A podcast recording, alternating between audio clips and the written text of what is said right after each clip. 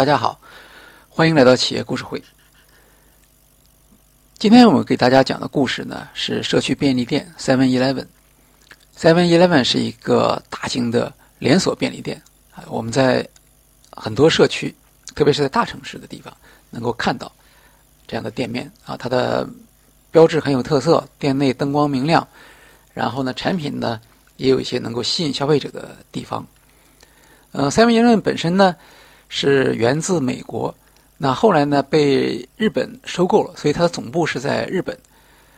呃，今天呢，我们讨论的 Seven Eleven 的管理特点呢，是它的绩效管理，也就是说，它怎么样让这些单单体的店面能够发挥最高的效率啊？因为整个连锁店的成功，其实就取决于总部和加盟店之间的这种协调一致的关系。呃，举的例子呢，主要是讲的是日本的 Seven Eleven 店，因为中国的呃 Seven Eleven 店的构成的相对复杂一些啊，所以我们就看看日本的情况。那在日本呢，Seven Eleven 拥有两万多家店，啊，是在这个便利店里面啊，或或者说在整个零售行业里面吧，是店面最多的一家企业。那 Seven Eleven 有一个非常了不起的地方，就是它的单店经营效益啊，是全球第一。为什么他能够做到这一点呢？主要是靠三条。第一条呢，就是高度的便利性，啊，到处都能看到，店面非常密集，非常方便。第二呢，是它有差异化的产品。那据有的媒体统计啊，在在中国我们看到啊，像 Seven Eleven 的店里面，大概有百分之二十的左右的产品是它所独有的，呃，特别是它的一些新鲜的食品，呃，这个别人没有。那么我们知道，超市或者说便利店一个问题就是。大家的商品都差不多嘛，对吧？如果你有点别人不一样的东西，并且是我喜欢的，那我就愿意到你这个店里去。其实因为大家都都很方便，都在社区里面。啊，第三个当然是它的高品质的服务，这个后面我们还会谈到。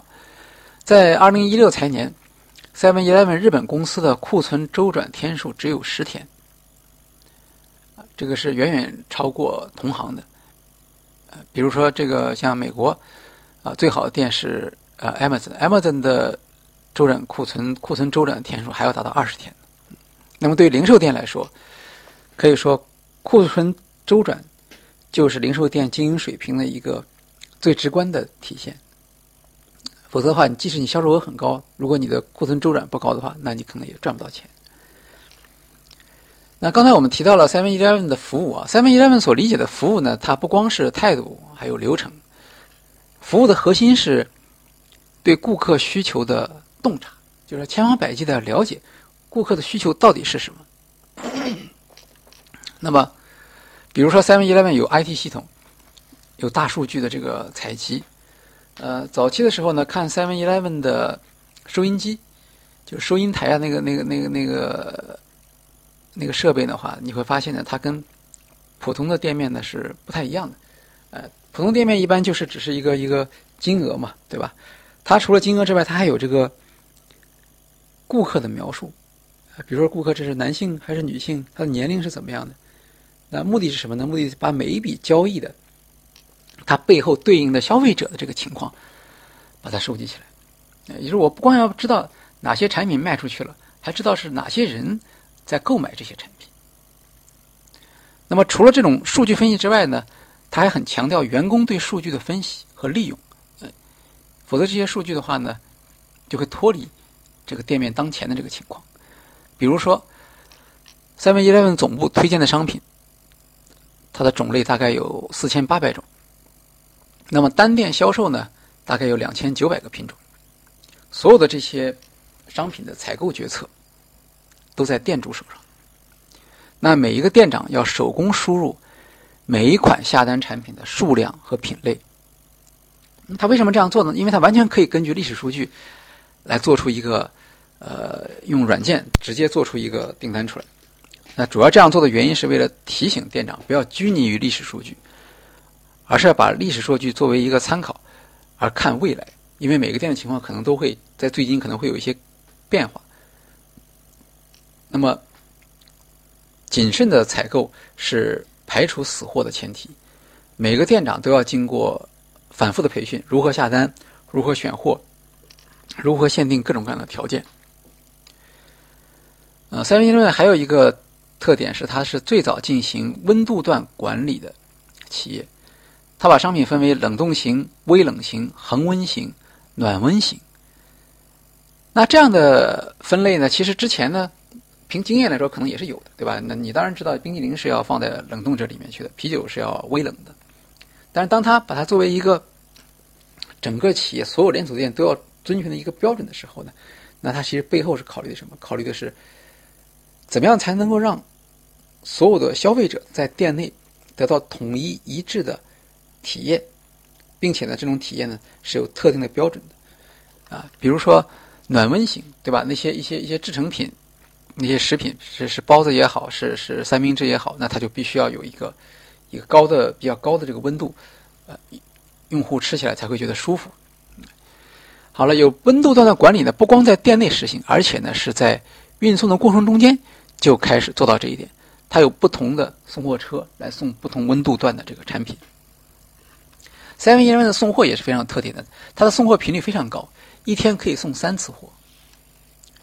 呃，为什么要反复的送呢？那就是尽量让它货，宁可让这个货保存在车里面，而不要让这个货保存在货架上，因为货架是宝贵的，对吧？每个货架背后对应的都是这个店面的地租，而车辆的成本呢？车辆上的货架成本其实是比较低的，因为它没有地租的这个成本，所以这样客观上来讲就节省了商店里的货架，提高了货架的使用效率，这就是利润的来源嘛。那每一个店他所送的东西，在每一个时段品类数量都是不一样的，这个是可以理解的，对吧？有有些店面，比如说呃，在这个在这个白领。工作区的那中午的话，它的这个快餐的这部分的销售量可能就非常大。相反的，住宅区的里面这部分销量在中午的时候可能就比较小。所以，即使是临近的店面，在每一个时段呢，它要送什么东西啊，都是不一样的。这样的话，所有的这些措施，我们看到都是对刚才我们所说到的库存周转率是有贡献的，也就是说，对于利润是有直接贡献的。好，接下来我们谈谈陈列的问题啊。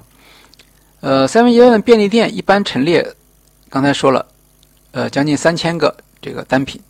可是呢，由于顾客逛店的时间呢只有五分钟左右，这个是合理的。大家想想自己在零售店里面能逛多长时间吧？卖场的陈列布局呢，就会直接影响顾客的购买情况。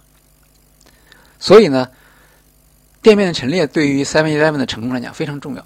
那这项工作呢，不光是由店面自己来管理。同时，总部还派人叫做店铺督导，他们来指导加盟店的运营。这个督导到店里头去看什么呢？看商品的种类，看商品商店的这个清洁水平啊，这个店员和顾客的沟通呢，然后食品的新鲜度啊。每位店铺督导呢，他是负责八家店铺，每周呢，他都要对他所管辖的这个店面做两次巡视，这个成本其实是。挺高的，呃，大家知道呢，呃，一般来说就是连锁这个行业，连锁经营的行业中间，总部和加盟店之间的这种这种协调，其实是是一向就是一个难题，啊，因为总部希望的是标准化，而加盟店呢希望呢考虑它本身的这个情况，很多时候它不能硬性的按照总部的要求来做，那么在 Seven Eleven 呢就要靠这个店铺督导来起到沟通。总部和店面的这种作用。那店铺督导每次到这个店里去的时候，首先要确认上一次的问题是否解决，啊，并且给他这个反馈和沟通。如果没有解决的话，那就得继续商量，啊，务必要让对方接受，能够按照总部的统一要求来做。然后店铺督导除了跟店铺接触之外呢，每两周还会到东京总部去参加一个全体的会议。这个会议呢。是由 Seven Eleven 董事长啊，长期以来的这个董事长叫铃木敏文亲自主持。那么 Seven Eleven 要求店铺督导呢，把有关经营策略、其他店铺的成功案例、商品推荐等信息呢，要当面向负责的加盟店传达。虽然现在电子沟通的方式已经很多了呃，但是这一条呢，Seven Eleven 是坚持下来的，一定要去当面沟通，只有这样才能够减少信息的丢失和扭曲，来保障执行的效果。而且最根本上来说呢，这样呢有助于建立总部和加盟商之间的良好关系。那么，除了我们看到有店铺督导来沟通之外呢，Seven Eleven 还在制度建设上呢，来保证加盟店愿意跟总部一起协商如何。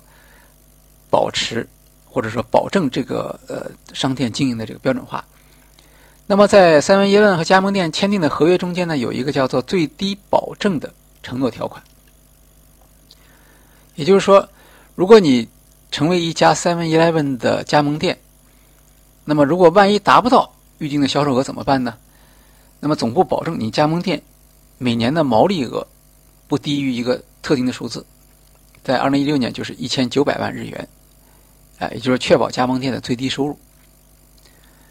那么这里面呢，通过这样的一个最低保证呢，呃，其实呢，总部就相当于有一个表态嘛，说如果如果我我指导你的这个指导不力啊，结果导致你达不到这个销售额，或者你的业绩不能得到提升，那么总部就得自己承担后果。这样的话，其实有助于建立双方的这种信任关系啊，也就是总部对加盟店的要求，它背后。实际上是有一个承诺在里头的，哎，我不是只给你提要求啊，我同时也也给你担保。那么在日本呢，Seven Eleven 的加盟店呢，绝大部分是以委托加盟模式为主，实际上就是夫妻店嘛。那在总部和加盟店的利润分配上呢，假如说，比如说这家店的平均的毛利大概是百分之三十二，那么总部呢会分走百分之十八。这百分之十八里面呢，还包括什么呢？还包括房租啊，一部分水电气费用和一小部分商品损耗成本。那加盟店呢，可以分到百分之十四。加盟店呢，在这十四里面呢，他要自己承担人工啊、部分水电气费啊、呃大部分的商品损耗成本和其他的杂货。那在这个利润和费用的分配里面呢，其实也是很有讲究的。比如说。总部和加盟店的费用分担，它其实就要考虑到加盟店经营的特点。在 Seven Eleven 这个店里面，加盟店的电费，它的百分之八十是由总部承担的。为什么电费的主要部分由总部承担呢？因为总部希望用这种分配方式来鼓励加盟店不要去节约用电，不要去特别为了舍不得这个电费而把店面的灯光。把它减弱，比如说，如果你晚上的灯光弱了，那那可能别人就不敢到你店面来了，是吧？夏天的话，如果你的你的这个空调舍不得开足，那顾客体验就会不好。此外呢，这个 Seven Eleven 店内还有很多需要冷藏的食品呢，对吧？你你如果为了省电费，你把它温度稍微调一度，可能也也过得去，但是顾客的体验也会下降。那这就是费用分摊上的基本原则，在订购的时候。像 Seven Eleven 加盟店的盒饭这样的这个爆粉损耗，总部呢也承担百分之十五。那这什么意思呢？这就是鼓励加盟店稍微多订一点，因为有的时候，如果你订少了，一方面是损失了你的销售，另一方面，更重要的是损失了这个顾客的满意度，对吧？人家到你这买买东西，然后没有了，没有的话，下次他就不一定愿意来了。所以我们看到，呃，总的来说。尽量避免缺货，比任何事情都重要。这就是分摊总部和加盟店这个费用分摊的一个基本原则。这里面的话呢，既不是总部大包大揽，哎，也要帮助加盟店根据他的具体情况下决心，稍微多采购一点。好，那今天的企业故事会呢，我们讨论的就是社区便利店 Seven Eleven 的。绩效管理，那如何通过一些政策和技术手段来保证 Seven Eleven 的每个店面能够充分的发挥这种连锁经营店的优势，来提高它对顾客的吸引力，实现它的顾客价值，提高它的商品周转率，从而提高整个店面的经营利润率。好的，谢谢大家。